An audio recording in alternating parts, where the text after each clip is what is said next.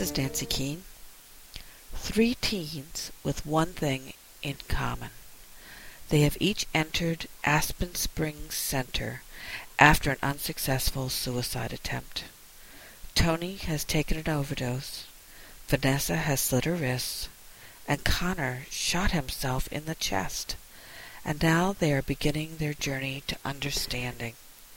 Told in alternating chapters, we learn about the events in their lives that led them to this place. Tony's mother, who cares little for him and would rather see him locked up in juvie than lose one of her boyfriends. Vanessa, who is a secret cutter.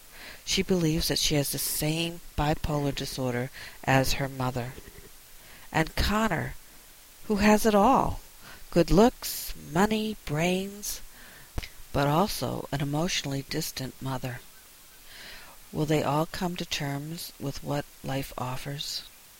Impulse by Ellen Hopkins, Margaret K. McElderry Books, 2007.